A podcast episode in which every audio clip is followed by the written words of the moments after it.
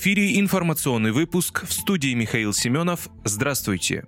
Сергей Миронов настаивает на введении выплат малоимущим в размере одного МРОД. Эксперимент по выделению малоимущим гражданам средств на покупку продуктов питания нужно распространить на все регионы страны, повысив сумму выплат до одного МРОД, считает Сергей Миронов.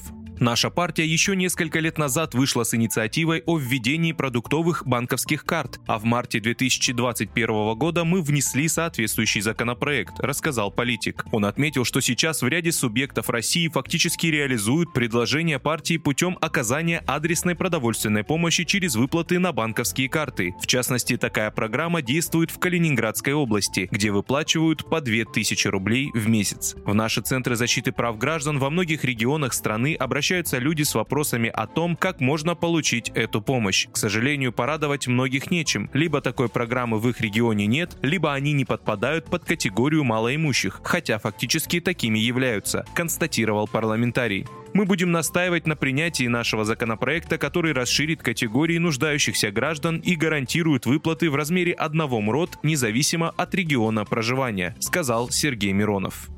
ФСБ предотвратила теракт в Карачаево-Черкесской республике, готовившийся против военных. Сотрудники ФСБ предотвратили теракт, готовившийся сторонникам запрещенной в России организации «Правый сектор» в Черкеске в отношении военнослужащих и сотрудников правоохранительных органов, сообщили в пятницу в Центре общественных связей ФСБ. Преступник по указанию координаторов планировал совершение диверсионного террористического акта и дальнейшее убытие на территорию Украины, сообщили в ЦОС. По адресу его проживания, а также в оборудованном им тайнике обнаружили два самодельных взрывных устройства мощностью около 3 кг в тротиловом эквиваленте каждое, компоненты для изготовления СВУ, схемы подходов к зданиям прокуратуры и военкомата. В используемых им средствах связи найдена переписка, изобличающая его преступные намерения и символика экстремистской организации. Задержанный дает признательные показания. По информации ведомства, он собирался совершить теракт в прокуратуре и военкомате в Черкеске стало известно о расколе между Зеленским и мэрами городов Украины. Между президентом Украины Владимиром Зеленским и мэрами городов страны есть раскол на фоне многомиллиардной помощи западных стран. Об этом сообщила газета The Washington Post. Как отметил автор материала, мэры крупных городов, в том числе Днепропетровска, обеспокоены тем, что администрация Зеленского готова отказаться от планов по децентрализации власти. Они считают, что таким образом Киев пытается сохранить контроль над финансовой помощью Запада и ослабить политику политических оппонентов. Помимо этого, недовольство мэров вызвало создание военных администраций, чьи полномочия превосходят гражданские органы власти и которые получают финансирование непосредственно из Киева.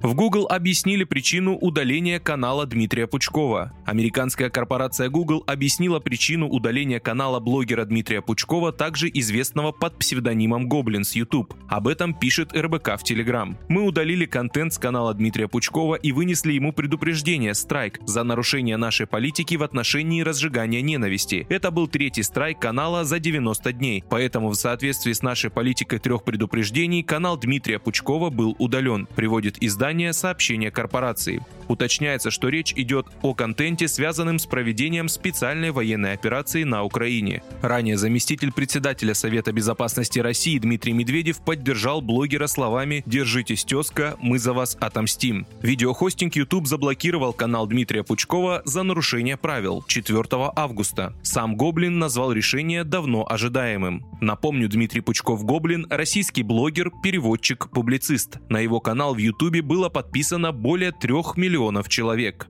Вы слушали информационный выпуск. Оставайтесь на справедливом радио.